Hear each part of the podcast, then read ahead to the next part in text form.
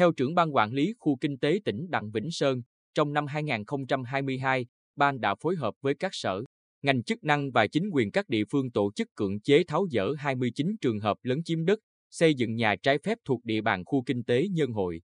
Đến nay, trên địa bàn khu kinh tế vẫn còn 56 trường hợp vi phạm chưa được xử lý. Trong đó, tập trung tại địa bàn xã Cát Chánh huyện Phù Cát 24 trường hợp, thị trấn Cát Tiến huyện Phù Cát 15 trường hợp, xã Canh Binh huyện Vân Canh 10 trường hợp, xã Phước Hòa huyện Tuy Phước 4 trường hợp và xã Nhân Hội thành phố Quy Nhơn 1 trường hợp. Tình trạng lấn chiếm đất, xây dựng trái phép trong phạm vi khu kinh tế Nhân Hội kéo dài trong thời gian qua đã gây ảnh hưởng rất lớn đến môi trường thu hút đầu tư và an ninh trật tự tại địa phương.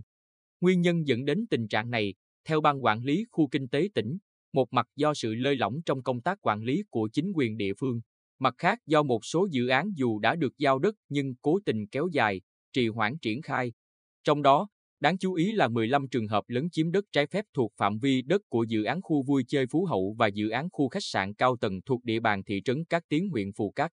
Cũng do dự án kéo dài dẫn đến việc quy hoạch, đền bù, tái định cư, bố trí đất ở cho người dân địa phương gặp khó khăn, trong khi nhu cầu nhà ở của người dân ngày càng tăng, dẫn đến tình trạng lấn chiếm đất trái phép để xây dựng nhà cửa. Trong khi đó, việc xác lập hồ sơ để xử lý các đối tượng vi phạm phải có sự phối hợp từ nhiều cơ quan, ban, ngành, chính quyền địa phương. Chủ tịch Ủy ban Nhân dân huyện Phù Cát Nguyễn Văn Hưng cho biết, trong năm 2022, huyện đã tập trung chỉ đạo chính quyền các xã, thị trấn rà soát, củng cố hồ sơ, xử lý 8 trường hợp vi phạm lấn chiếm đất tại khu kinh tế Nhân Hội. Mới đây nhất, đầu tháng 3 vừa qua, huyện đã chỉ đạo Ủy ban Nhân dân xã các chánh tổ chức cưỡng chế, tháo dỡ 11 trường hợp tại địa bàn thôn Phú Hậu. Trong đó, có 8 trường hợp xây móng bao quanh, với diện tích gần 894 m2, một trường hợp trồng trụ bê tông rào thép gai bao quanh, diện tích 705 m2, hai trường hợp xây dựng tường rào cao 1,5 m, chiều dài 130 m và trồng 55 trụ bê tông cao 3 đến 4 m. Theo trưởng ban quản lý khu kinh tế tỉnh Đặng Vĩnh Sơn, để xử lý dứt điểm tình trạng vi phạm lấn chiếm đất đai tại khu kinh tế Nhân Hội, ban đã phối hợp xây dựng chi tiết kế hoạch xử lý dứt điểm trong năm 2023.